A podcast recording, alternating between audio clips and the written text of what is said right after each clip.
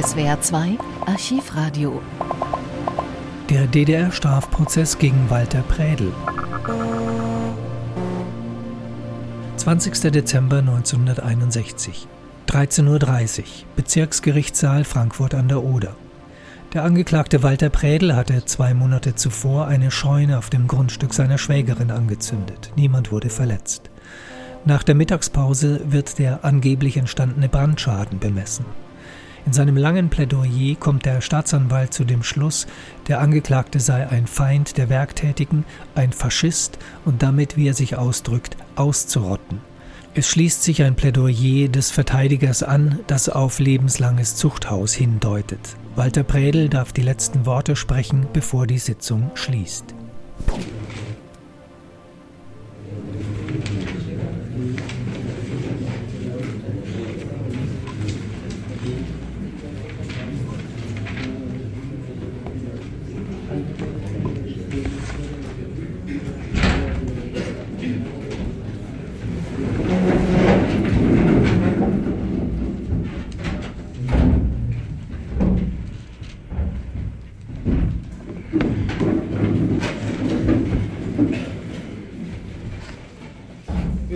Verhandlung fort. Ich stelle fest, dass es nicht gelungen ist, die Zeugen noch heranzubekommen. Das Gericht ist der Meinung, dass auf die Vernehmung der Zeugen verzichtet werden kann.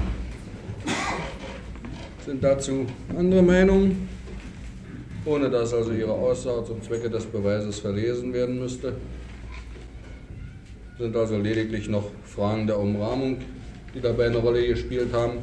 Von Ihrer Seite andere Auffassung, Herr Staatsanwalt? Ihrer Seite? Ich denke, dass wir also auf die Vernehmung dieser Zeugen verzichten. Ich möchte dann noch hier eine Einschätzung zum Gegenstand der Verhandlung machen. Der LPG Dannenberg vom 31.10. Blatt 141 der Akten. In dieser Einschätzung heißt es, die LPG Neue Ordnung in Dannenberg bewirtschaftet eine landwirtschaftliche Nutzfläche von 347 Hektar. Es werden insgesamt 139 Stück Rinder, davon 39 Kühe, 480 Schweine, davon 35 Sauen gehalten. Der Wert der Arbeitseinheit wird am Jahresende äh, ca. 6 Mark und 95 ausgezahlt. Futterbilanz vor dem Brand am 6.1. Heu 480 Dezitonnen, Futterrüben 2300 Dezitonnen, Getreide 1650 Dezitonnen, Saftfutter 1950 Dezitonnen, Kartoffeln 300 Dezitonnen, Grundfutter, Grünfutter 13.000 Dezitonnen, Stroh 6400 Dezitonnen.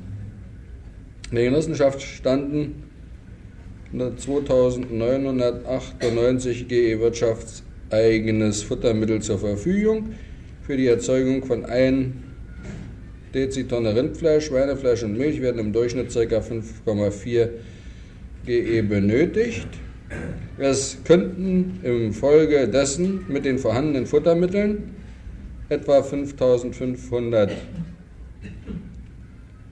Dezitonnen tierische Produktion erzeugt werden. Durch den entstandenen Brandschaden am 7.10.61 wurden ca. 1200 Dezitonnen Getreide, 1500 Dezitonnen Stroh vernichtet.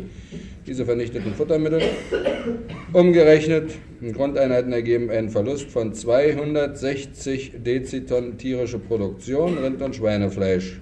Für die LPG, den Staat, entsteht ein Ausfall von insgesamt 250 Dezitonnen Fleisch insgesamt. Das heißt, die LPG kann 1962 aus wirtschaftseigenen Futtermitteln nur noch ca. 300 Dezitonnen tierische Produktion erzeugen. Der Ausfall an tierischen Erzeugnissen 250 Dezitonnen mit einem durchschnittlichen Preis von 3,30 Mark je Kilo Rind- und Schweinefleischpreise ergibt einen finanziellen Ausfall von 82,5.000 D-Mark. Bei einem durchschnittlichen Verbrauch von ca. 15.000 Arbeitseinheiten im Jahr 1962 würde dies bedeuten, dass der Wert der Arbeitseinheit um 5,4 D-Mark je Arbeitseinheit für die Genossenschaft erniedrigt wird. Daraus schlussfolgernd lässt diese Berechnung erkennen, dass für jedes Mitglied in der Genossenschaft der Wert der Arbeitseinheit nicht 8 Mark, sondern nur 3,60 Mark beträgt. Der Gesamtschaden der LPG Neue Ordnung Dannenberg setzt sich wie folgt zusammen. Ausfall an tierischer Produktion 82.000 D-Mark, entstandener Gebäudeschaden ca. 45, eigene Fuhrwerksware 6,5, ist ja höher, haben wir heute gehört. Nee, 6,5 ist niedriger etwas.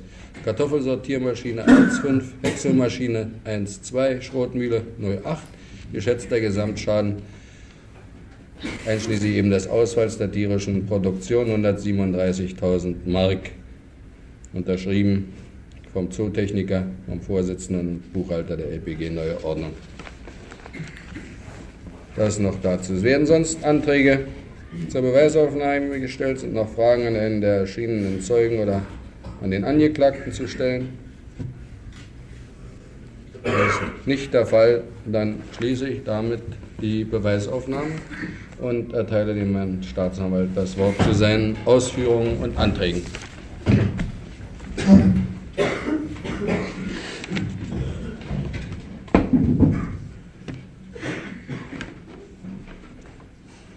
Senat. In der letzten Zeit musste wiederholt festgestellt werden, dass unverbesserliche faschistische Elemente dazu übergingen, Schädlingstätigkeit und Diversionshandlungen gegen den Staat der Arbeiter und Bauern zu begehen.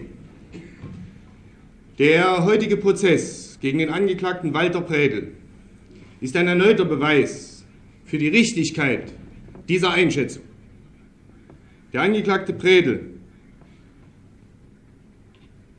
ist 1911 geboren und wurde von seiner frühesten Jugend an dazu erzogen, ein Feind der Werktätigen, ein Feind der Arbeiterklasse und des werktätigen Volkes des Fortschritts zu sein.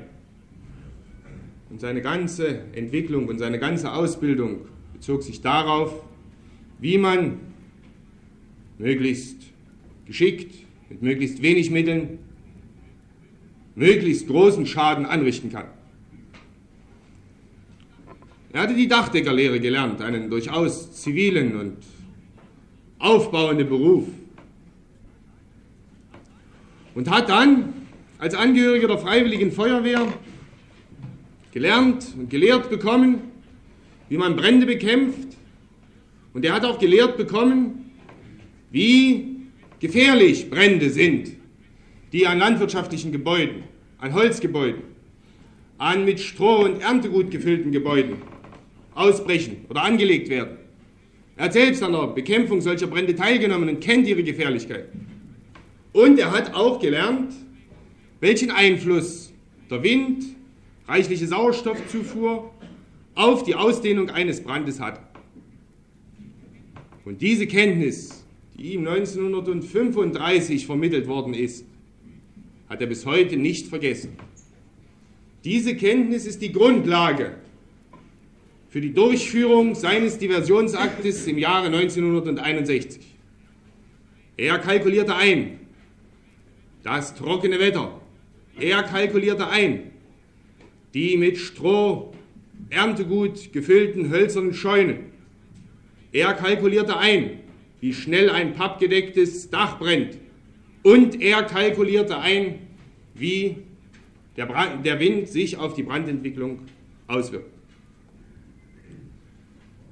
Aber nicht nur in dieser Hinsicht sammelte der Angeklagte Erfahrungen, um sie später auszunutzen, sondern er wurde auch ausgebildet als Pionier, ausgebildet an Sprengungen, Zerstörungen, Schadenzufügungen.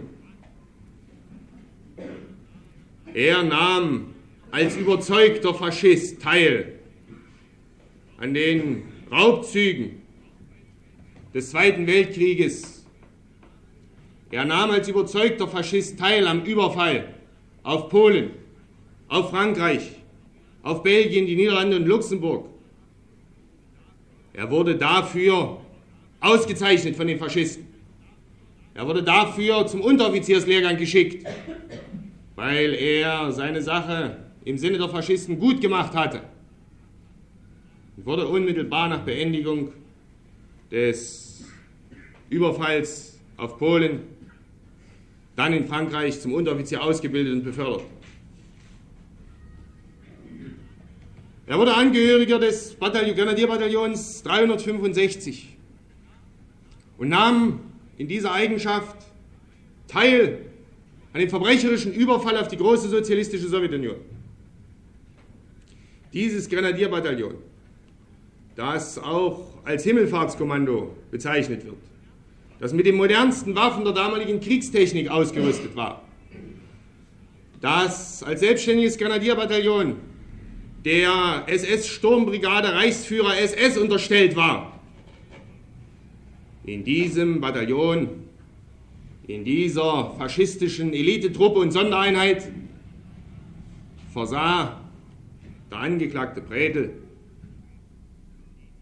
seinen Dienst, seinen Dienst zum Wohlwollen seiner faschistischen Vorgesetzten. Aber nicht nur damit, sondern als selbst aus dieser sogenannten Eliteeinheit, als selbst aus dieser Verbrecherbande, der SS-Sturmbrigade Reichsführer SS, noch eine Sondertruppe gebildet wurde, die den Auftrag erhielt, Verbrechen gegen die sowjetische Zivilbevölkerung durchzuführen. Da meldete der Angeklagte Predel sich freiwillig.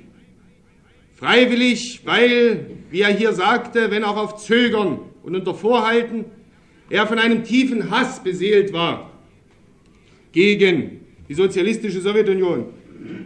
Weil, wie er hier sagte, er dazu beitragen wollte, möglichst viele sowjetische Menschen auszurotten. Weil er dazu beitragen wollte, aus innerer Überzeugung heraus, die faschistische Blut- und Bodentheorie, ihre Raubtheorie zu verwirklichen. Er hat sich aber nicht nur freiwillig gemeldet, sondern hat selbst auch aktiv an diesen Verbrechen freiwillig und aus Überzeugung teilgenommen. Er hat, wie wir hier gehört haben, sechs sowjetische Patrioten sechs Zivilisten ermordet mit eigener Hand und an den Erschießungen weiterer teilgenommen. Er hat drei polnische Zivilisten ermordet und an der Ermordung weiterer teilgenommen. Und er hat gebrandschatzt, Brand gestiftet, Häuser in Schutt und Asche gelegt. Für diese seine Verbrechen, die er versuchte hier vor dem Senat des Bezirksgerichts zu bagatellisieren, wurde er von einem sowjetischen Militärgericht, nachdem seine Kriegsverbrechen aufgedeckt worden waren im Jahre 1948, zu 25 Jahren Zuchthaus verurteilt. Nach sieben Jahren, 1955, wurde er aufgrund der Großzügigkeit der Regierung der UdSSR vorzeitig aus der Haft entlassen begnadigt und in die Deutsche Demokratische Republik repatriiert. Nach sieben Jahren. Aber der angeklagte Predel hatte auch während dieser Zeit nichts gelernt, war auch jetzt noch von einem tiefen Hass gegen den Fortschritt, gegen den Sozialismus, gegen den ersten Arbeiter- und Bauernstaat der Welt und gegen den ersten Arbeiter- und Bauernstaat in der Geschichte Deutschlands beseelt. Wir haben hier mit tiefem Abscheu vernommen, wie er schilderte, wie ein Mitglied der Gesellschaft für deutsch-sowjetische Freundschaft wurde, wie er mit gemeinen Worten hier darlegte, dass er dort, wie er sich auszudrücken beliebte, hinein musste. Wir haben hier gehört, dass er zu keiner Zeit seines bisherigen Lebens irgendwelche freundschaftlichen Gefühle für die Sowjetunion gehegt hat.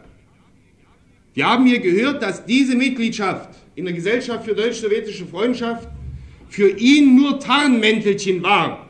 Tarnmäntelchen seiner wahren, unverbesserlichen, faschistischen Einstellung. Genauso wie es Tarnmäntelchen war dass er in seinem Betrieb im VEB Schamotte, arbeitete, sodass es keine Beanstandungen gab, arbeitete, sodass man im Prinzip mit ihm zufrieden war, arbeitete, sodass er sogar als Aktivist ausgezeichnet wurde, worüber er sich ärgerte. Ärgerte, weil er kein Aktivist des Arbeiter- und Bauernstaates sein wollte, weil er nicht vom ersten Arbeiter- und Bauernstaat in der deutschen Geschichte geehrt werden wollte, weil er Träger revanchistischer Forderungen und der revanchistischen Ideologie ist. Er hat sich getarnt. Durch die Mitgliedschaft in der Gesellschaft für deutsch-sowjetische Freundschaft, durch seine Arbeitsleistungen. Angeklagter hat mir einmal gesagt, dass er auch mit unserem ökonomischen System nicht einverstanden ist, wie er sich auszudrücken beliebte. Er hat mir einmal gesagt, dass er den Kampf der Arbeiterklasse im Produktionsaufgebot zur Steigerung der Arbeitsproduktivität für ein besseres Leben, für den Abschluss des Friedensvertrages und die Stärkung der Deutschen Demokratischen Republik als eine Sache der Ausbeutung betrachtet. Als eine Sache der Steigerung der Arbeitsintensität, der Ausbeutung. Und dieser unverbesserliche hielt enge Kontakte zu seinen ideologischen Bundesgenossen in Bonn, Westdeutschland und Westberlin. Er hielt zu ihnen enge Kontakte, fuhr zu den Treffen der Landsmannschaften Westpreußen-Pommern und sog begierig dort in sich auf, was auch seine eigene Einstellung war die Fortführung der faschistischen Lebensraumtheorie. Er sog begierig auf und beklatschte Beifall den revanchistischen Hetzlosungen und dem Geschrei westdeutscher Politiker, die ihm versprachen, er solle seine Heimat wiedersehen, wie er sagte, und ihn aufforderten, dafür etwas zu tun. Begierig sog er in sich auf, die Hetztiraden der NATO-Sender.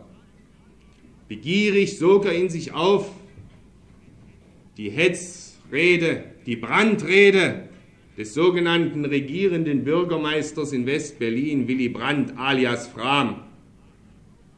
Die er in sich auf, weil sie seiner eigenen Einstellung entsprach.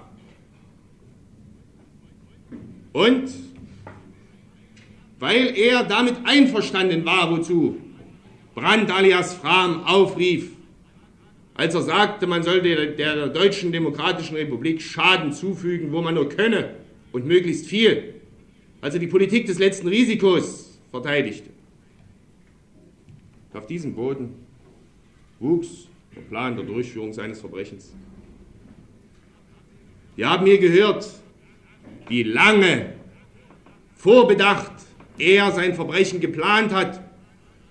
Wir haben hier gehört, dass er sich bereits im August überzeugte und dass er damals davon Abstand nahm, seinen Diversionsakt durchzuführen, weil die Scheunen noch nicht gefüllt waren, weil der Brand nicht groß genug ist, weil er sich schnell, nicht schnell genug ausbreitet, insbesondere auf den Rinderstall, und weil der Schaden nicht genügend groß ist, wenn er diese halb oder gar nicht gefüllten Scheunen in Brand steckt.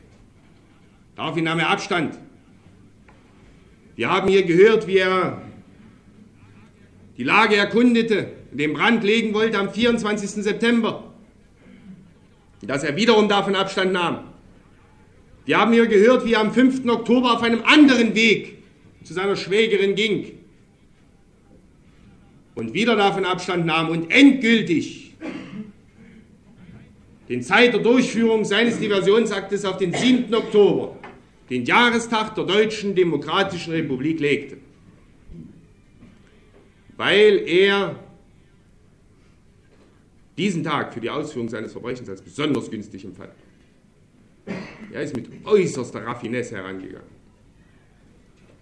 Wir haben hier gehört, wie er bereits auf dem Feld die Windrichtung einschätzte, wie er bereits zu diesem Zeitpunkt der Meinung war, jetzt, wo es so trocken ist, wo der Wind so günstig schräg von den Scheunen zum Rinderstall hinüberweht, ein ziemlich frischer Wind übrigens, wie sich aus der Auskunft des Meteorologischen Dienstes ergibt.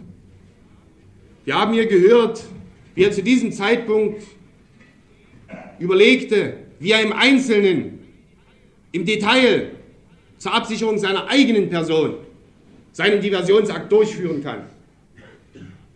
Wir haben gehört, wie er erst übliche Geschäftigkeit vortäuschte, wie er dann mit Hilfe einer Zeitung vortäuschen, dass er seine Notdurft verrichten wollte, ein Alibi sich verschaffen wollte gegenüber seinen eigenen Angehörigen,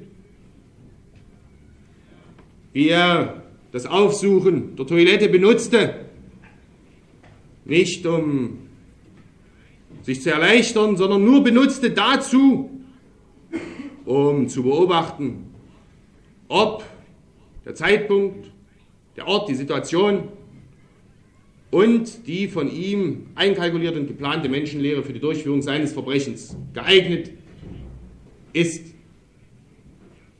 Wie er das bestätigt fand, wie er die Zeitung vernichtete, wie er sich noch einmal umschaute, an den Strohhaufen seiner Schwägerin heranging, wie er sich eine Zigarette anzündete und mit dem Streichholz den Strohhaufen in Brand steckte. Die Zigarette anzündete deshalb, um, falls ihn doch jemand gesehen hat, sich auf eine fahrlässige Brandstiftung herausreden zu können.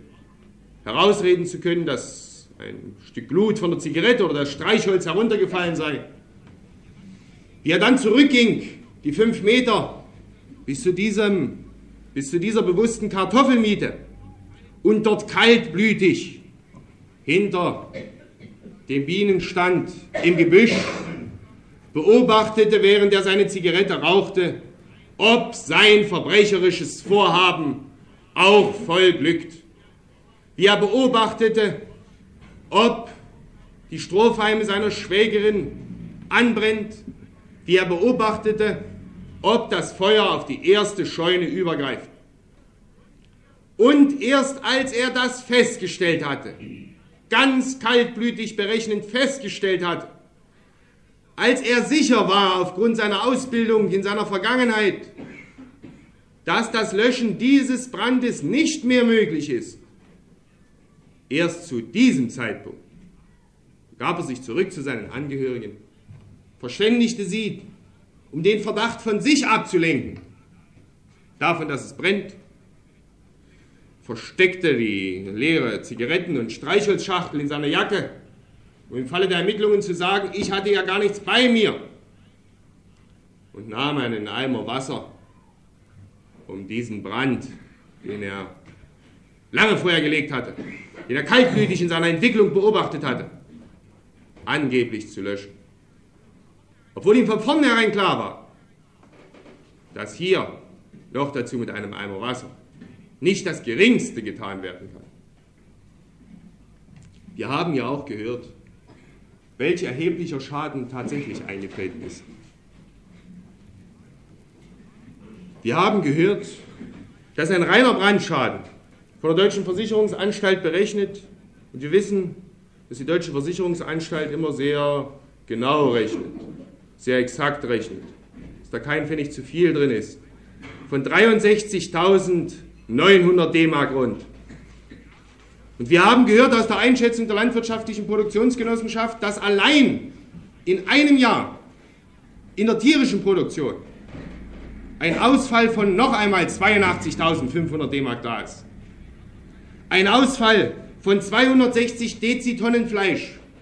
260 Dezitonnen Fleisch, die der Versorgung der Bevölkerung allein in einem Jahr verloren gehen. Und jeder weiß, dass damit der Schaden noch nicht voll abgesteckt ist. Jeder weiß, dass es weitere Auswirkungen auf die pflanzliche Produktion gibt. Durch die ungenügende Viehhaltung, durch die ungenügende Düngung des Bodens und was es für Wechselbeziehungen und Querverbindungen in der landwirtschaftlichen Produktion noch gibt. Man muss hier aber auch sagen, wie groß der Schaden ist, den der Angeklagte durch seine verbrecherische, staatsfeindliche Zielsetzung erstrebt hat, das sind eben nicht nur diese 145.000 Mark, die ich jetzt erwähnte, sondern das ist eine runde halbe Million. Eine runde halbe Million, die sich zusammensetzt aus dem Wert des Gebäudes, des neu erbauten Rinderstalles, aus dem Wert des TBC-freien Viehs, was sich in diesem Rinderstall befand, aus dem Wert des Getreides, des Saat- und Futtergetreides auf dem Boden dieses Stalles, aus dem Wert der dritten Scheune, die durch den selbstlosen und heroischen Einsatz der Bürger der Gemeinde Dannenberg und der eingesetzten Feuerwehren gerettet werden konnte. Auf diesen Schaden richtete sich ja materiell gesehen die Zielsetzung des Angeklagten. Er wollte ja nicht nur zwei Scheunen in die Luft jagen, sondern er wollte ja von Anfang an, dass der Brand sich von der Strohhalme seiner Schwägerin über die drei Scheunen auf den Rinderstall ausdehnt. Und wir haben ja auch gehört, dass der Angeklagte den weitergehenden ideologischen Schaden von vornherein in Rechnung stellte und wollte. Wir haben hier gehört, dass er sich von vornherein darüber im Klaren war und das wollte, dass das ein Bestandteil seines Planes war, die landwirtschaftliche Produktionsgenossenschaft zu schädigen sie in ihrer Entwicklung zu hemmen. Wir haben hier gehört, dass es sein Plan war, Versorgungsschwierigkeiten herbeizuführen. 250 Dezitonnen Fleisch fallen tatsächlich durch den Diversionsakt des Angeklagten aus. Und wir haben gehört, dass es sein Plan war, zwischen die Bevölkerung der Deutschen Demokratischen Republik und der Regierung und der Führung der Partei der Arbeiterklasse einen Keil zu treiben, die politisch-moralische Einheit des Volkes zu stören oder wie er sagte, zu einer Meuterei beizutragen. Und das alles, diese ganze verbrecherische Zielsetzung wird verwirklicht am Jahrestag der Gründung der Deutschen Demokratischen Republik am 12. Jahrestag der Gründung der Deutschen Demokratischen Republik. An dem Tag, an dem die Bevölkerung unserer Republik und die Arbeiterklasse in ganz Deutschland daran denkt, dass die Deutsche Demokratische Republik der erste Staat in der deutschen Geschichte ist, in dem die Arbeiterklasse im Bündnis mit der werktätigen Bauernschaft und allen anderen werktätigen Schichten die politische Macht ausübt. An dem Tage, an dem feierlich begangen und gedacht wird, dass die sozialökonomische Grundlage in der Deutschen Demokratischen Republik das Volkseigentum ist, dass die Macht der Monopolisten und Imperialisten gebrochen wird, dass die sozialökonomische Grundlage das genossenschaftliche Eigentum der sich entwickelnden Klasse der Genossenschaftsbauern in der Landwirtschaft ist, die zum ersten Mal seit Jahrhunderten als freie Bauern auf ihrer eigenen Scholle den Boden bewirtschaften, im freiwilligen Zusammenschluss zu landwirtschaftlichen Produktionsgenossenschaften, zum Wohle des ganzen deutschen Volkes und der deutschen Nation. An dem Tage an dem sich gerade im Jahre 1961 zeigte, dass die Deutsche Demokratische Republik der rechtmäßige deutsche Staat ist, weil er den Frieden und den Fortschritt verkörpert, weil gerade am 12. Jahrestag der Gründung der Deutschen Demokratischen Republik auch gefeiert wurde, das erfolgreiche Ziehen des antifaschistischen Schutzwalles gegen die Machenschaften des Revanchismus und der Hetze, Diversion und Unterwühlung am 13. August 1961 in Berlin. Gerade an diesem 12. Jahrestag, wo deutlich wurde, dass die Deutsche Demokratische Republik den Frieden und den Fortschritt in Deutschland verkörpert. Gerade dieser Jahrestag schien dem Angeklagten, da er ihn nie als seinen eigenen Feiertag anerkannte, wie er uns hier sagte, da er nie an diesem Tage selbst gefeiert hat, gerade dieser Tag schien ihm geeignet zu sein, mit Vorbedacht ausgewählt, einen schweren Diversionsakt gegen diesen Staat der Arbeiter und Bauern durchzuführen.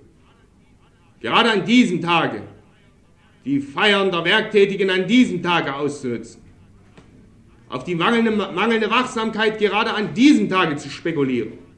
Das war sein Plan. Und auch die Wahl dieses Zeitpunktes zeigt, wie sehr der Angeklagte, was auch seine ganze Vergangenheit dokumentiert, sich von allen Werktätigen, von den ganzen humanistischen Prinzipien und Gedankengut des deutschen Volkes gelöst hat, wenn er an diesem zwölften Jahrestag der Deutschen Demokratischen Republik diesen schweren Diversionsakt durchführte, wenn er gerade an diesem zwölften Jahrestag der Gründung der Deutschen Demokratischen Republik seine faschistische Einstellung seine unverbesserliche Ideologie in die Tat eines Staatsverbrechens umsetzte. Aber die Deutsche Demokratische Republik existiert. Sie ist stärker denn je. Und das hat sich gerade an diesem 12. Jahrestag gezeigt. Und das hat sich auch am Fall des Angeklagten Prädel gezeigt, der bereits am Abend des 12. Jahrestages die Macht der Arbeiter und Bauern, des Arbeiter- und Bauernstaates zu spüren bekam. Und der bereits an diesem Tage festgenommen und inhaftiert werden konnte, dem bereits zu diesem Zeitpunkt seine verbrecherische Handlung, verbrecherische Handlung im Wesentlichen nachgewiesen war. Die Deutsche Demokratische Republik ist stark. Sie stützt sich auf die Macht der Arbeiter und Bauern in politischer und ökonomischer Hinsicht. Sie stützt sich darauf, dass alle Produktionsmittel in die Hände des Volkes überführt werden und wurden. Sie stützt sich darauf, dass das Privileg der Bildung beseitigt ist. Aber das passt einigen nicht. Das passt den ewig Gestrigen nicht und das passt auch dem angeklagten Prädel nicht. Sie möchten das Rad der Geschichte zurückdrehen. Obwohl er bereits 1945 unter das Rad der Geschichte gekommen ist. Prädel, der es in der Sowjetunion zurückdrehen wollte, versuchte er es wiederum. Westdeutschen Imperialisten versuchen ständig, die westdeutsche Bevölkerung und die Bevölkerung der Deutschen Demokratischen Republik für einen Krieg reif zu machen und die Deutsche Demokratische Republik ideologisch zu unterwandern. In der programmatischen Erklärung des Staatsrates wurde gesagt, die westdeutschen Militaristen wollen die unabänderlichen Ergebnisse des Zweiten Weltkrieges rückgängig machen und bilden sich ein, diesmal gestützt auf die amerikanischen Imperialisten, doch noch mit den alten imperialistischen Eroberungsplänen durchkommen zu können. Adenauer, Strauß, Schröder und Konsorten wollen wie Prädel die Scheunen in Dannenberg die Welt in Brand setzen. Und Prädel will mit seinem Diversionsakt in Dannenberg ihnen dabei helfen. Er wollte das tun, wozu ihm aufgrund seiner eigenen faschistischen Einstellung Brand in der Brandrede riet. Der Atomminister Strauß sagte einmal, wir verlangen wirksamste und modernste Waffen für die Bundeswehr. Ein abgewogenes System konventioneller und atomarer Waffen. Und wir wissen, dass er jetzt in Paris das wieder gefordert hat. Wieder gefordert hat, um einen neuen, einen dritten Weltkrieg auszulösen. Adenauer sagte, wir brauchen Kernwaffen. Die Bundeswehr muss über nukleare Waffen verfügen. Und Brandt, der Mann, der von Prädel besonders geliebt wurde, sagte, die Bundeswehr hat Anspruch auf modernstes Gerät. Wir brauchen beides. Verstärkung der äh, konventionellen Streitkräfte und das Risiko, das nukleare Waffen mit sich bringen. Sie wollen die alten militaristischen Eroberungsziele verwirklichen. Und dabei dienen ihnen unter anderem auch die sogenannten Landsmannschaften. Im Mitteilungsblatt der Sudetendeutschen Landsmannschaft konnte man lesen, dass alles, was in der Bundesrepublik erarbeitet wurde, eines Tages eingesetzt werden wird, um die Heimat zurückzugewinnen. Sagt Seebogen. Sie proklamieren, wie uns der Angeklagte hier bestätigt hat, die Eroberung der Deutschen Demokratischen Republik. Sie fordern die Deutschen Ostgebiete in den Reichsgrenzen vom 31.12.1937, wie man in der Deutschen Soldatenzeitung liest. Im Sinne dieser Forderungen mit Billigung, wie wir auch aus dem verlesenen Dokument gehört haben, offizieller westdeutscher Ministerien wirken zahlreiche Organisationen unter Missbrauch des Heimatgedankens auf einen Revanchekrieg hin. Der Angeklagte gehörte ideologisch zu diesen Heimatverbänden. Er hat sich auch an einem solchen Treffen beteiligt und wollte das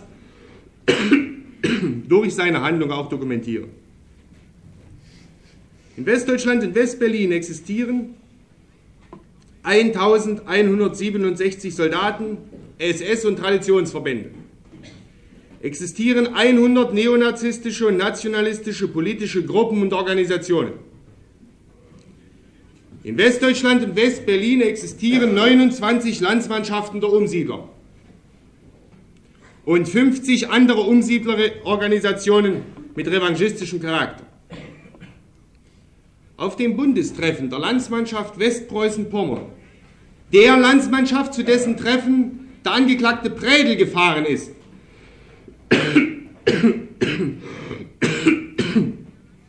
der Landsmannschaft, zu der er sich besonders hingezogen fühlte, sagte der Bonner Staatssekretär Tedig, die wesentliche Aufgabe der Landsmannschaften und den tiefsten besteht darin und im tiefsten, den tiefsten Sinn im Zusammenwirken mit allen Stämmen und Gliedern unseres Volkes sehen wir in der Wiedergewinnung des deutschen Ostens. Das ist das, was uns der Angeklagte Prägel inhaltlich bestätigt hat. Diese Adenauer, Strauß, Brandt und Konsorten verraten und verkaufen die deutsche Nation, wollen einen neuen Krieg organisieren. Und dafür ist ihr Soldat Walter Predel ein williges Werkzeug. Und nicht nur Werkzeug, sondern ein williger Helfershelfer, der freiwillig aus eigenem Entschluss sie durch staatsfeindliche Handlungen unterstützen will. Die herrschenden Kreise in Westdeutschland haben durch ihre Partei, die CDU-CSU, verkündet, eine nationalstaatliche Politik sei in Westdeutschland vom Standpunkt der Interessen der Bourgeoisie nicht mehr möglich. Westdeutschland könne nur noch als NATO-Staat und USA-Satellit existieren. Sie lehnen darum jede Verständigung mit der Deutschen Demokratischen Republik ab, verbieten jeden Kontakt zwischen Bürgern beider deutscher Staaten und sind gegen den Abschluss eines Friedensvertrages, der einen Schritt zur Wiedervereinigung bedeuten würde.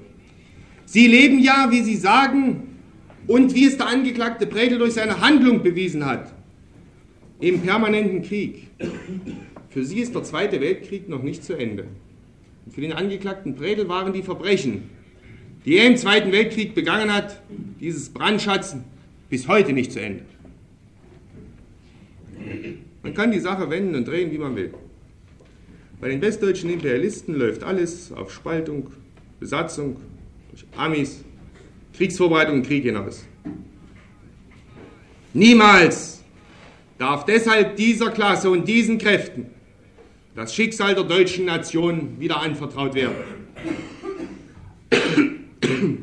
Und dafür steht als ein unerschütterlicher Fels die Deutsche Demokratische Republik. Und dafür und in diesem Sinne wurde der zwölfte Jahrestag der Deutschen Demokratischen Republik begangen. Der Jahrestag, den der Angeklagte sich aussuchte, um sein Verbrechen zu begehen.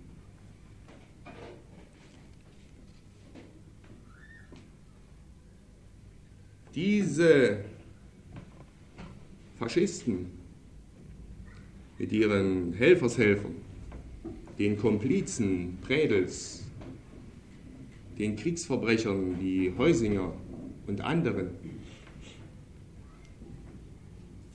diese haben sadistische Pläne zur Eroberung der Deutschen Demokratischen Republik.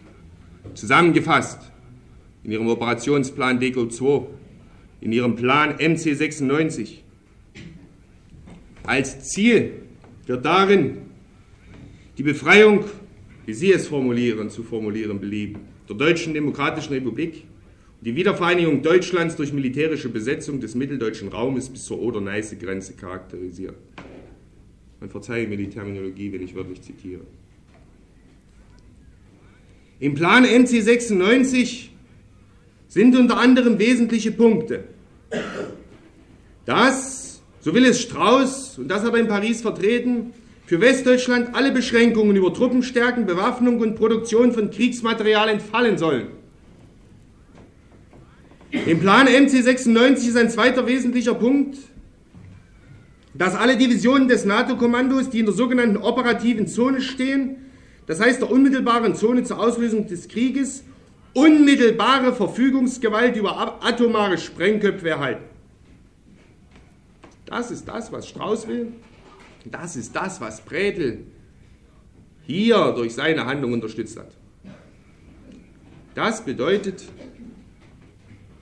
Vorbereitung eines neuen Dritten Weltkrieges.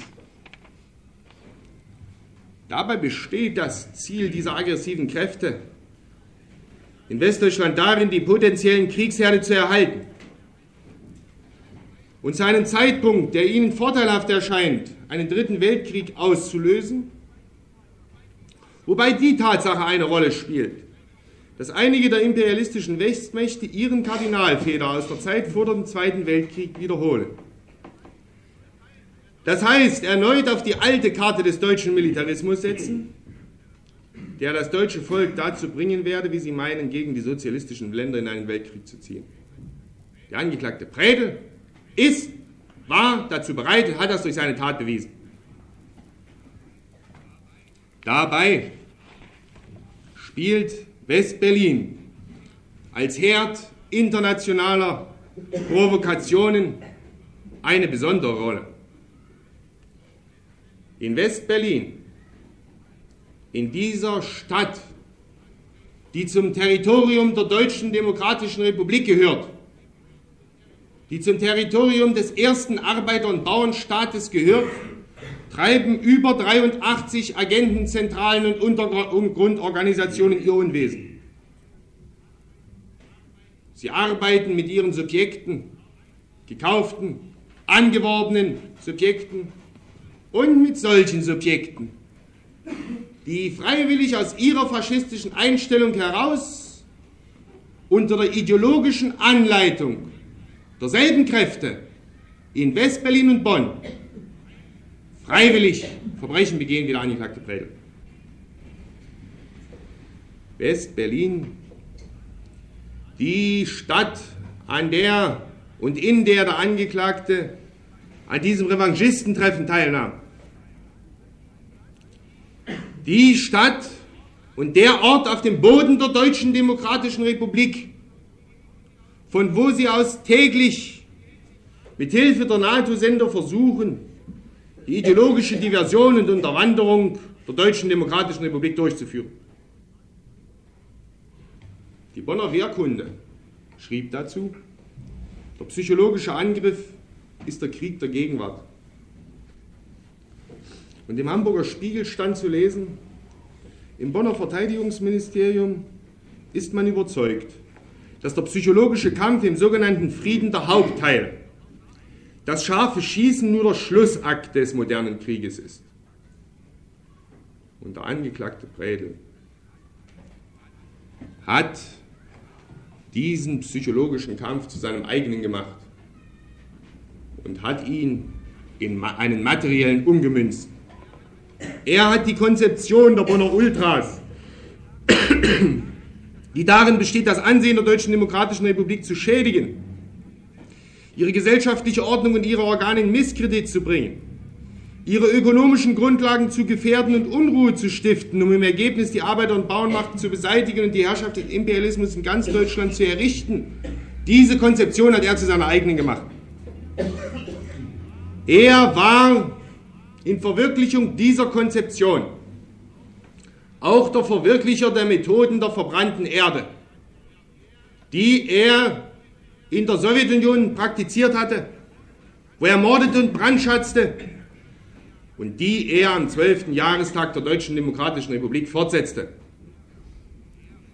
Er war ihr williger, ihr freiwilliger Helfer.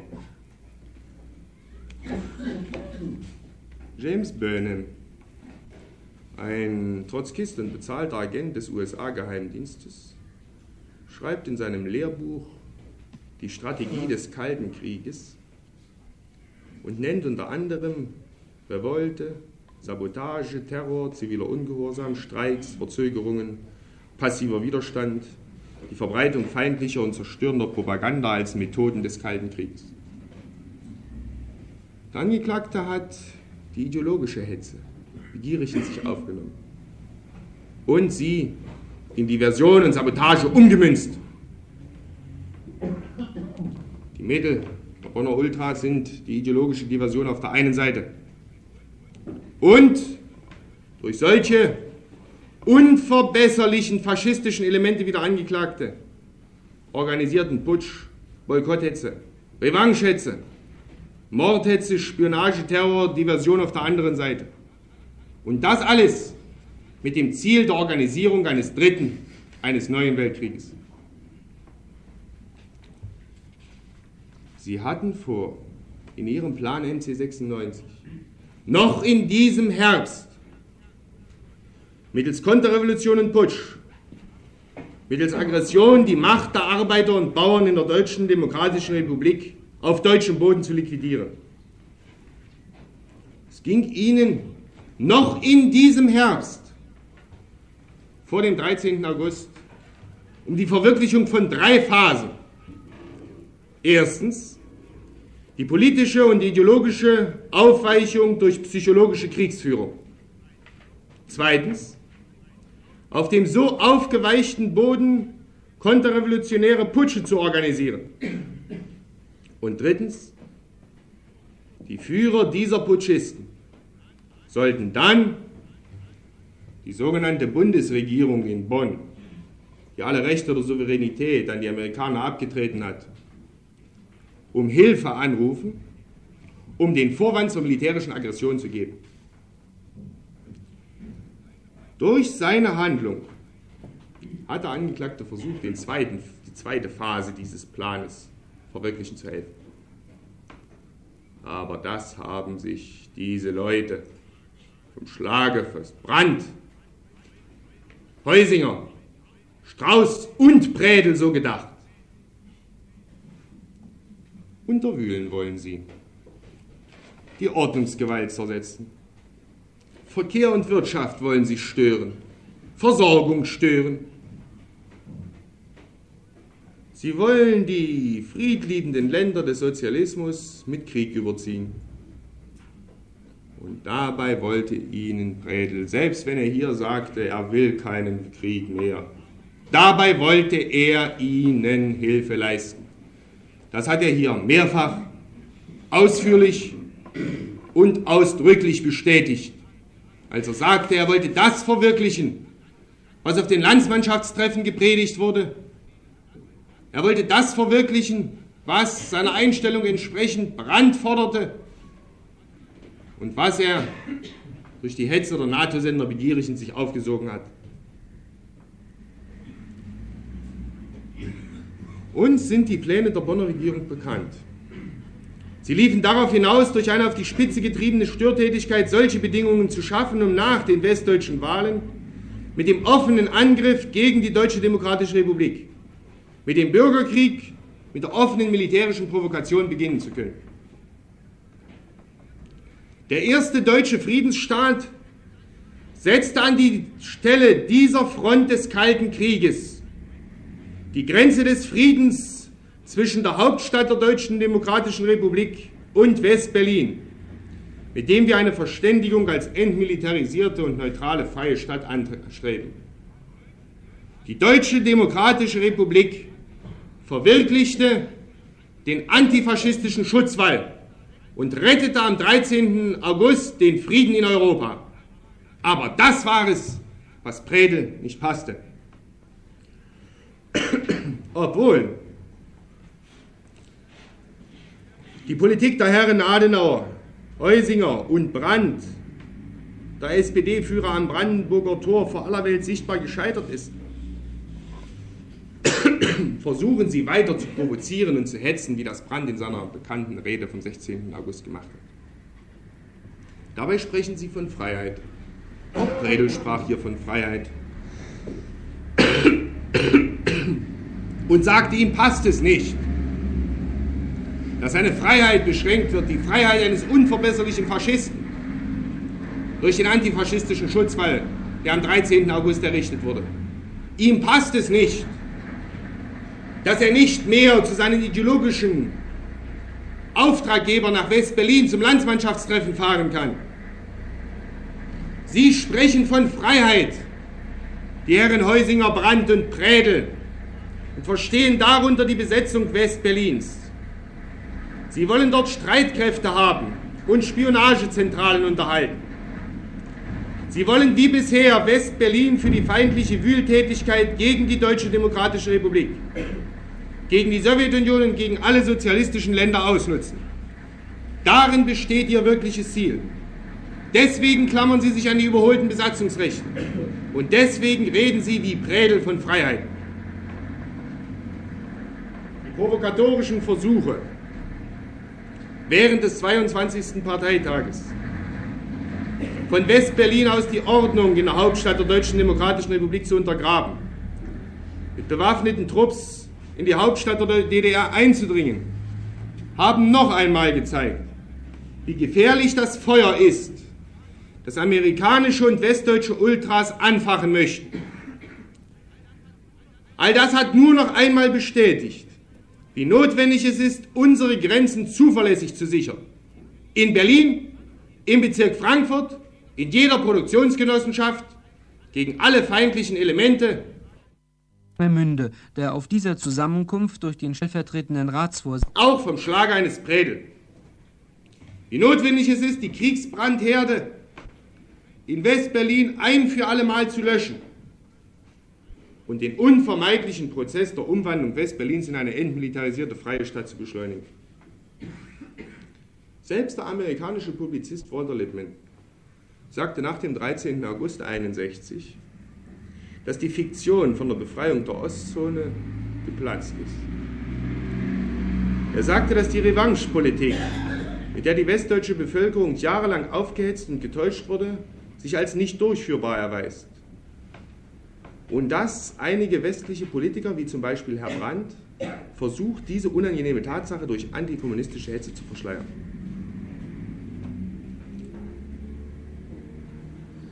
Und gerade in dieser Zeit, gerade in dieser Zeit heben feindliche Elemente vom Schlage eines Prädel ihr Haupt,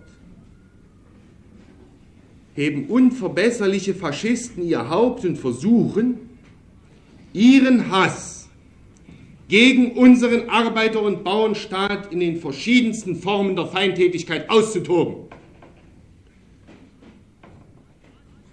Gerade in diesem Zusammenhang muss man die nicht unerhebliche Zahl von Havarien und Bränden, die der Volkswirtschaft, insbesondere der Landwirtschaft unserer Republik, beträchtlichen Schaden zufügen, betrachten. Wir wissen, dass außer Predel noch eine ganze Reihe anderer Elemente gerade in dieser Zeit versuchen, durch vorsätzliche Brandstiftungen, die sie versuchen als fahrlässige oder Selbstentzündungen zu tarnen, sich auszutoben und der Deutschen Demokratischen Republik Schaden zuzufügen. Dass gerade in dieser Zeit unverbesserliche Faschisten ihr Haupt erheben und Diversionsakte durchführen. Dass sie ihr Haupt erheben wie Predel mit dem Ziel, die Volkswirtschaft der Deutschen Demokratischen Republik zu untergraben und das Unternehmen wichtige für die Wirtschaft, wichtige Gegenstände mit staatsfeindlicher Zielsetzung zu zerstören, die Deutsche Demokrat der Deutschen Demokratischen Republik zu schaden, Versorgungsschwierigkeiten herbeizuführen, die politisch-moralische Einheit des Volkes zu, zu stören und, wie Predel sagt, eine Meuterei herbeizuführen.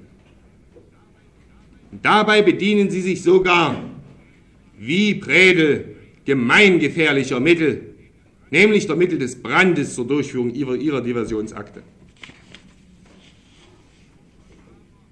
Aber all diese Pläne sind zum Scheitern verurteilt.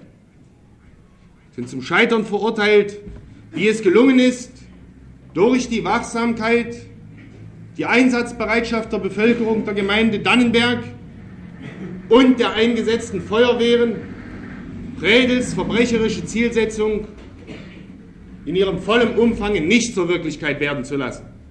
Wie es gelungen ist, die dritte bereits mit Brennen angefangene Scheune zu retten und den Rinderstall zu retten. Diese Pläne der Bonner Militaristen und Revanchisten, von denen die Tatausführung Predels nur ein Teil war, sind zum Scheitern verurteilt. Und wenn in diesen Herbsttagen in Deutschland kein Blut fließt, wenn Frieden ist, wenn sich in der ganzen Welt der Gedanke durchsetzt, dass der deutsche Friedensvertrag abgeschlossen werden muss, dann ist das ein Ergebnis der konsequenten Politik der Friedenssicherung der UdSSR, der DDR und der anderen sozialistischen Staaten. Ein Ergebnis des entschlossenen Handelns der Deutschen Demokratischen Republik am 13. August. Dieses entschlossene Handeln muss sich auch im heutigen Prozess objektivieren. Am 13. August und am 17. September bewährte sich erneut die große Kraft der in der Nationalen Front vereinigten Kräfte es bewährte sich der Block der demokratischen Parteien und Massenorganisationen. Der Feind organisierte zwar Verbindung mit seinen aggressiven Absichten eine ausgedehnte psychologische Kriegsführung über die Sender Rias Freies Berlin, Hetzschriften, Hetzflugblätter, Landsmannschaftstreffen, Falschmeldungen, Lügen, Hetze, der lächerlichen Behauptung, die Deutsche Demokratische Republik sei ökonomisch bald am Ende. Und dieser Hetze wollte der angeklagte Prädel durch seine Brandstiftung, seinen Diversionsakt, durch seine Schadenszufügung, wo er nur konnte, wie er formuliert, diese Lüge wollte er versuchen, zu einem Teil zur Wirklichkeit werden zu lassen. Aber ich denke, heute versteht jeder besser als gestern, dass die Gründung der Deutschen Demokratischen Republik, deren zwölften Jahrestag wir am 7. Oktober 1961 gefeiert haben, den Tag, an dem der Angeklagte Predel sich zu seinem Verbrechen aussuchte, ein Wendepunkt in der Geschichte Deutschlands und ganz Europas war.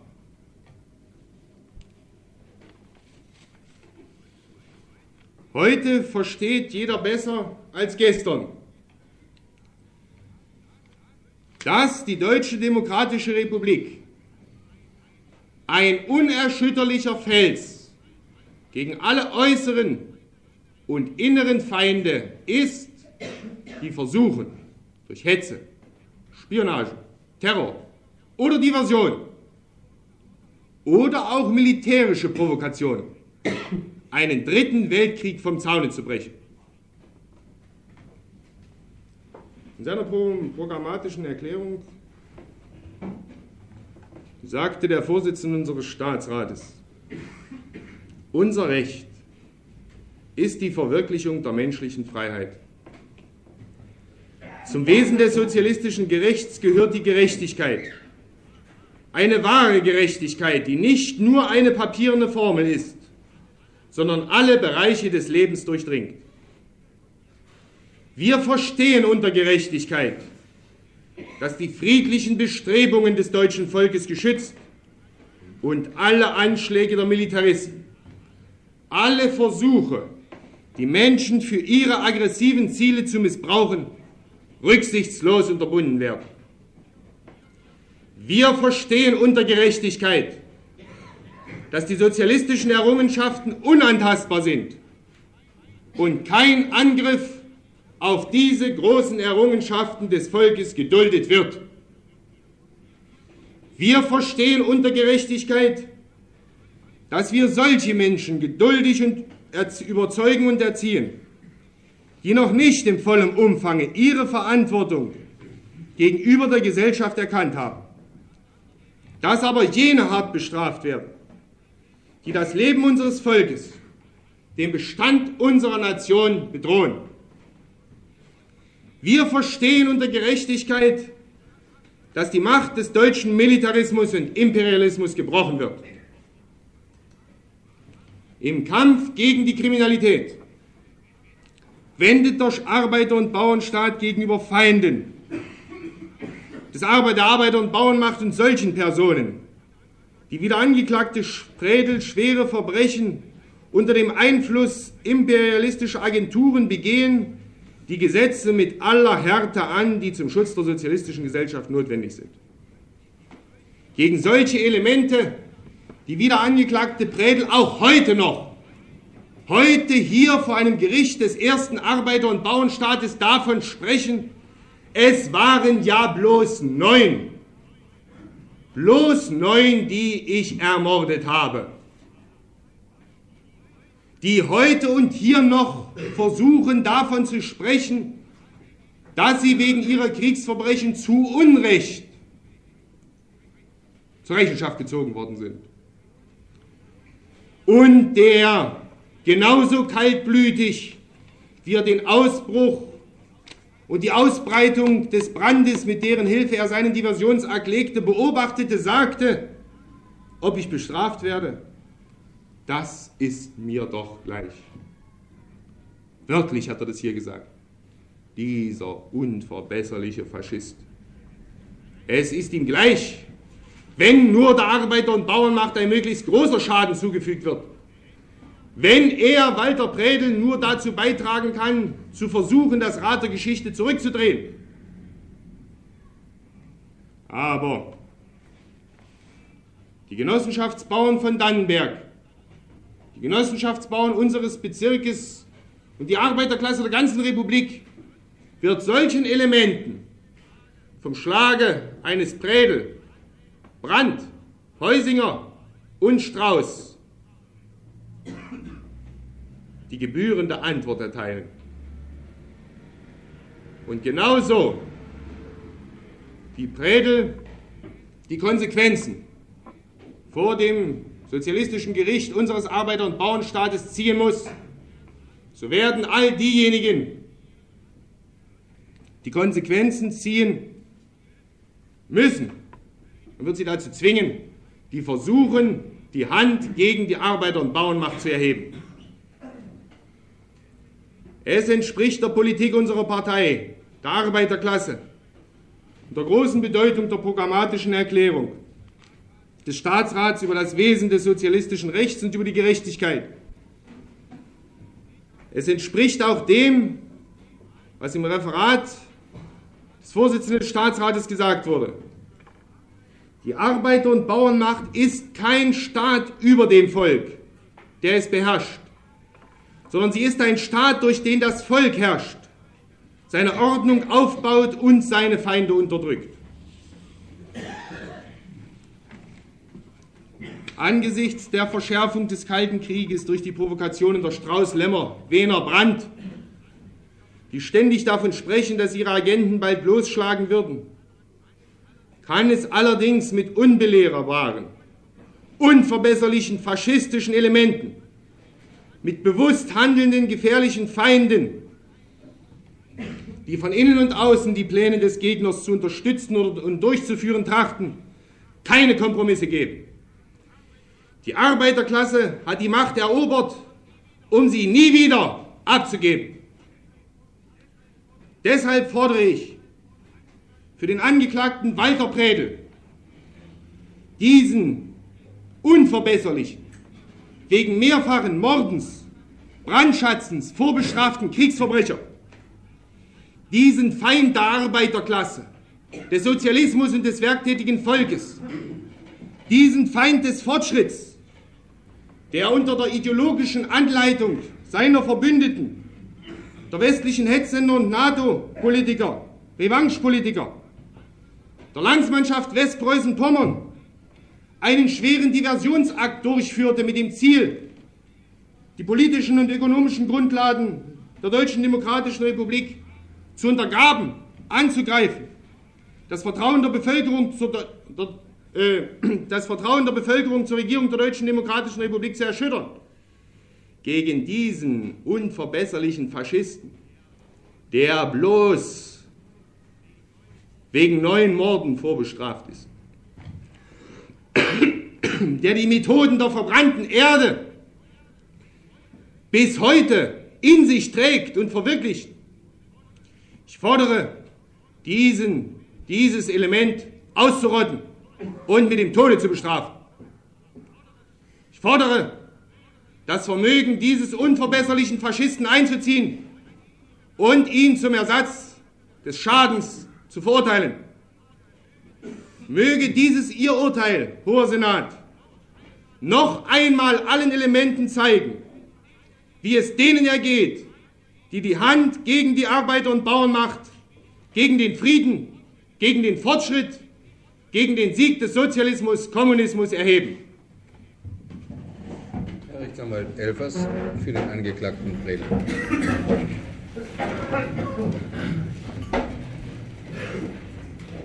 Hoher Senat, Herr Staatsanwalt. Der Angeklagte wird beschuldigt, einen Diversionsakt mit dem Ziele, die Volkswirtschaft und die Verteidigungskraft der Deutschen Demokratischen Republik zu untergraben, unternommen zu haben. Es ist Pflicht und Aufgabe der Verteidigung, objektiv den Sachverhalt und die Ursachen des Verbrechens klären zu helfen, um zu einem Urteil zu kommen, das auch von der Bevölkerung verstanden wird und als gerecht empfunden wird. Die heutige Beweisaufnahme hat durch das Geständnis des Angeklagten und auch durch die Zeugen bestätigt den Inhalt der Anklage und der ihm vorgeworfenen Verbrechen bestätigt. Ich kann es mir ersparen, im einzelnen Sachverhalt zu wiederholen, er ist hier ausreichend vom Herrn Staatsanwalt vorgetragen worden. Damit ist als erwiesen anzusehen, dass der Angeklagte sich das Ziel setzte, die Volkswirtschaft und die Verteidigungskraft, die Volkswirtschaft in einer Höhe von ca. 500.000 Mark zu schädigen. Es ist nicht sein Verdienst, dass nur ein Schaden von 200.000 D-Mark circa entstanden ist. Er hat damit objektiv und subjektiv den Tatbestand des Paragraphen 22 des Strafrechtsergänzungsgesetzes erfüllt. Wo liegen die Ursachen des Verbrechens des Angeklagten? Der sein Verbrechen in einer Zeit begangen hat, als der überwältigende Teil der Bevölkerung in der Deutschen Demokratischen Republik sich mit den Maßnahmen der Regierung am 13. August solidarisch erklärte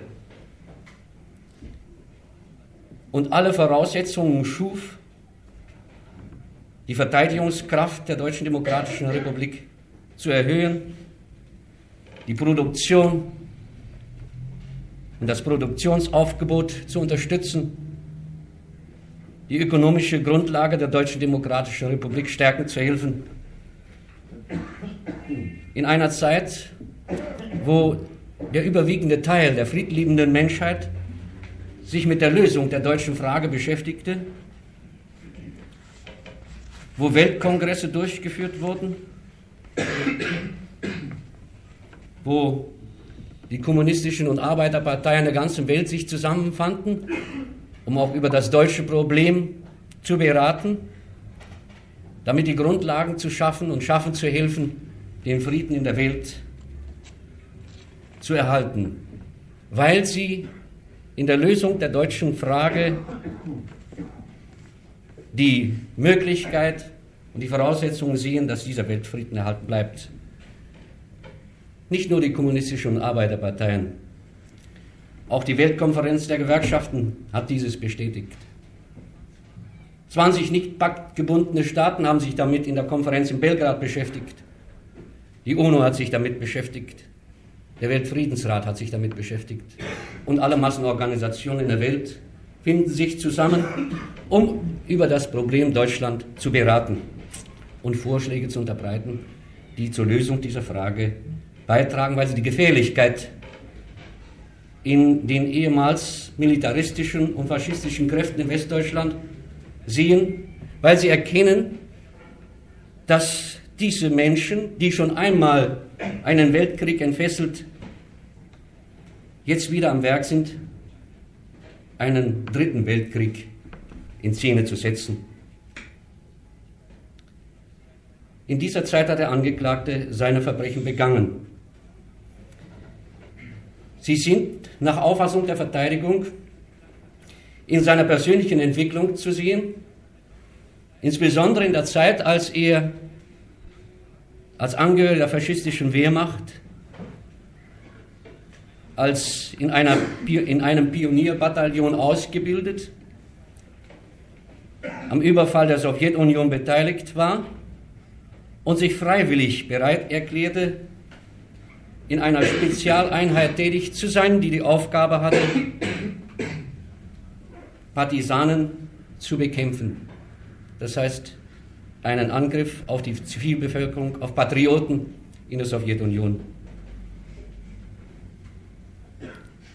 Der Angeklagte erklärt hierzu, er habe damals sich freiwillig gemeldet, weil er sonst doch in diese Formation hineingeleitet worden wäre. Aber er gibt auf der anderen Seite zu, dass er, das ist der Widerspruch, schon damals einen Hass gegen die Sowjetunion empfunden habe, dass er die Maßnahmen des Hitlerfaschismus, die Welt zu erobern, als für, als für recht empfunden und darin eine Unterstützung gegeben habe und geglaubt habe, dass jeder Mensch, der umgebracht würde in der Sowjetunion, mit die Voraussetzungen schaffe, dass das Ziel Hitlers, die Welt zu erobern, verwirklicht werden könne. Er hat aus dieser Zeit nicht die Lehren gezogen. Er ist 1948 für seine Verbrechen bestraft worden zu 25 Jahren Zuchthaus wegen neunfachen Mordes. Damals war diese humane Rechtsprechung nur möglich aufgrund eines Beschlusses aus dem Jahre 1943, wo die Todesstrafe aufgehoben wurde.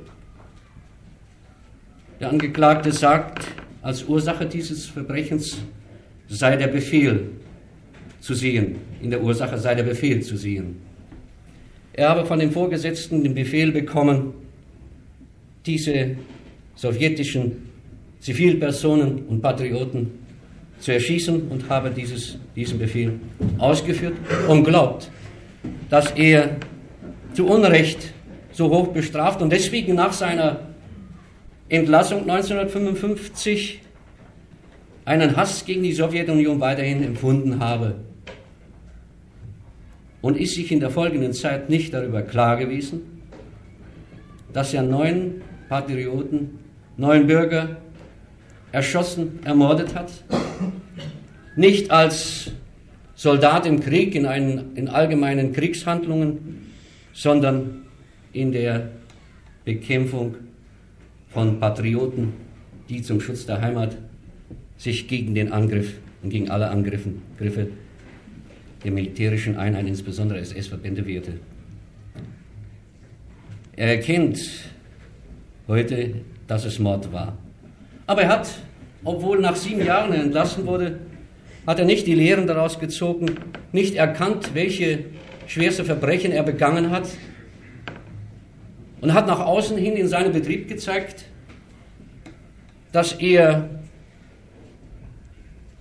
die Lehren gezogen, aber innerlich nicht.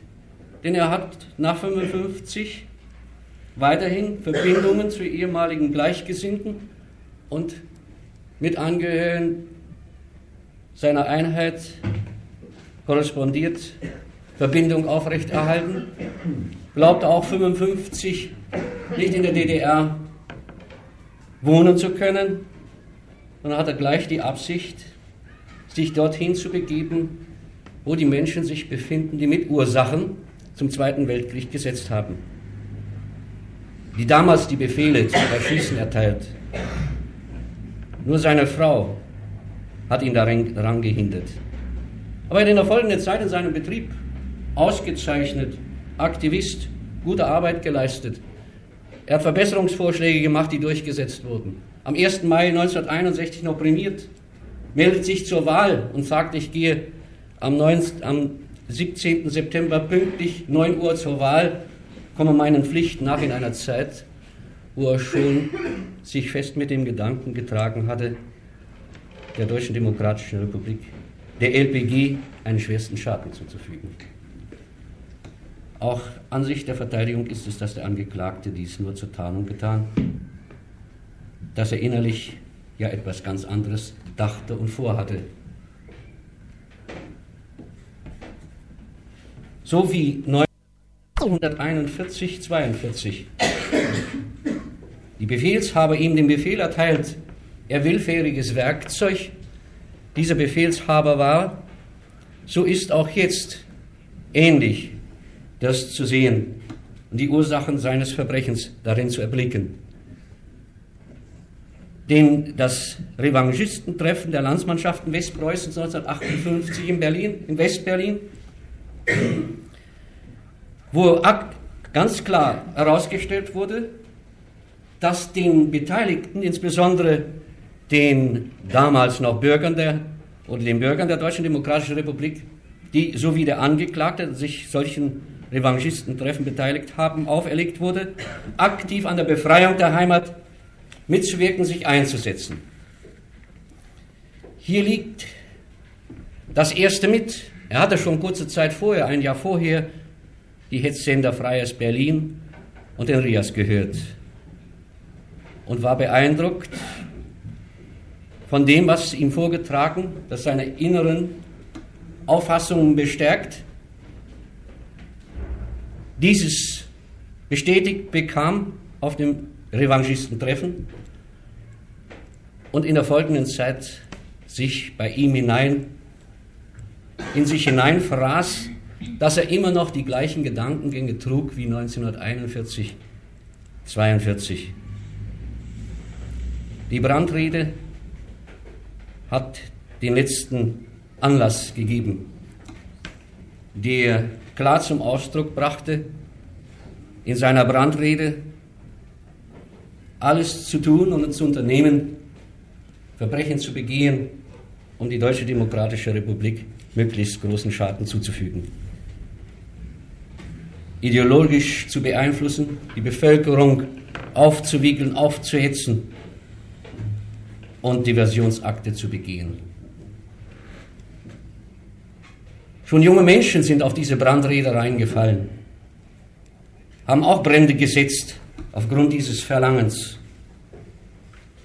Die heutige Verhandlung hat dasselbe wieder gezeigt, wie gefährlich es ist, welche Auswirkungen diese Hetze gegen die Deutsche Demokratische Republik hat und dass die Hetzsender in Westberlin, das Brand und andere, Heusinger, Speitel, Globke in der Westzone nicht anders einzuschätzen sind, die sich ja das gleiche Ziel gesetzt haben, die Verhältnisse in Deutschland, in der Deutschen Demokratischen Republik gewaltsam zu verändern und zu erkennen geben, dass sie weiterhin territori territoriale Forderungen stellen, dieses nur durch einen Krieg, durch einen Angriffskrieg möglich ist. Der Angeklagte ist auf diese Hetzereden reingefallen und hat genauso ausgeführt wie 1941, 42, so auch hier den Befehl ausgeführt und sich zum Ziel gesetzt, die LPG in Dannenberg zu schädigen. Er gibt es unumwunden zu und sagt, dass ich beeinflusst, beeindruckt aus meiner Vergangenheit durch die Hetze aus den Hetzsendungen und Reden Brands und auch durch die Beteiligung an dem Treffen der Landsmannschaften Westpreußens in Westberlin 1958 mich entschieden habe und zu den Menschen bekannt, zu denen ich mich 1941 schon bekannt habe. Es sind dieselben Menschen, die 1941 den Befehl gaben, ihm den Befehl gaben, Morde zu begehen. Dieselben Menschen, die damals mit die Hauptpersonen waren, die Hitler bei der Entfachung des Zweiten Weltkrieges unterstützten, auch bei der Vorbereitung und Durchführung. Dieselben Menschen heute in der Westzone, die sich das gleiche Ziel gesetzt haben. Den damaligen Befehlen ist der Angeklagte auch heute gefolgt. Er hat großen Schaden zugefügt. Die Menschen, mit denen er zusammengearbeitet hat, nicht nur in seinem Betrieb, auch in Dannenberg Umgebung, sind erschüttert, dass der Angeklagte, der fünf Jahre in ihrer Umgebung lebt, dass er aufgrund seines sonstigen Verhaltens als positiv eingeschätzt, obwohl er nicht an der gesellschaftlichen Arbeit teilgenommen, dass er solche Verbrechen begehen konnte. Und nicht nur die Bevölkerung in Dannenberg Umgebung, in seinem Betrieb, sondern alle friedliebenden Menschen sind erschüttert auch. Selbst die Verteidigung findet kaum etwas, das vorzutragen wäre, welches strafmildernd für den Angeklagten wirken könnte. Lediglich das eine, dass der Angeklagte die Lehren aus der faschistischen Vergangenheit, wo er damals willfähriges Werkzeug der Hauptverbrecher war, der Kriegsbrandstifter, genauso jetzt, wo die Hauptverbrecher in Westberlin in der Westzone sitzen, die den Befehl erteilen, derartige Diversionsakte zu begehen. Der Angeklagte auch jetzt, wie 1941, ein willfähriges Werkzeug dieser Hauptverbrecher geworden ist. Er gibt dies unumwunden zu, er ist schuldig und zu bestrafen. Es ist nur die Frage, ist es erforderlich, den Angeklagten zum Tode zu verurteilen oder ist eine lebenslängliche Zuchthausstrafe ausreichend, um das zu sühnen, was der Angeklagte getan? Man kann von einer Umerziehung in diesem Fall nicht sprechen, denn diese Möglichkeiten hätte er gehabt nach der großzügigen Begnadigung 1955, dessen er sich nicht würdig erwies. Aber es ist nur die Frage, ist ein lebenslanges Zuchthaus ausreichend, um das zu sühnen, was der Angeklagte hier getan? Man kann nicht von dem Gesamtwert, wenn er es auch wollte, sich das Ziel setzt, einen Schaden von circa einer halben Million durchzuführen, obwohl es nach dem Gesetz so ist. Aber tatsächlich ist ein Schaden von 200.000 Mark entstanden. Darüber hinaus natürlich seine Wollen, die Menschen ideologisch zu beeinflussen, Grundlagen zu setzen, um einen neuen Weltkrieg in Fesseln zu helfen, ökonomische Schäden herbeizuführen. Das kommt natürlich alles dazu. Wie gesagt, bei der Urteilsfindung, ob Todesstrafe oder lebenslänglich, bitte ich zu beachten, dass die Hauptverbrecher nicht hier in der Deutschen Demokratischen Republik, sondern in Westberlin, in diesen Zentralen, in den Hetzsendern, in der Westzone sitzen und der Angeklagte ein willfähriges Werkzeug aufgrund seiner Entwicklung aus der faschistischen Zeit geworden ist. Bitte ein gerechtes Urteil zu fällen. Angeklagter Predel, Sie haben gehört, was seitens des Staatsanwaltes beantragt wurde. Sie haben gehört, was seitens Ihres Verteidigers dazu ausgeführt wurde. Was haben Sie selbst noch zu Ihrer Verteidigung und als Schlusswort zu sagen? Wir haben eine Lehre darauf jetzt hoch und will mal bessern. Dass es nicht mehr vorkommt. Wenn es Flut geht, will ich die Arbeit wieder gut machen.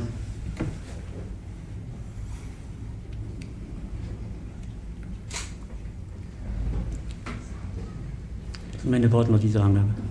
Wie? Das sind meine Worte, die ich noch zu sagen habe. Dann setzen Sie sich. Die Verkündung des Urteils erfolgt morgen am 21.12. um 15 Uhr an gleicher Stelle.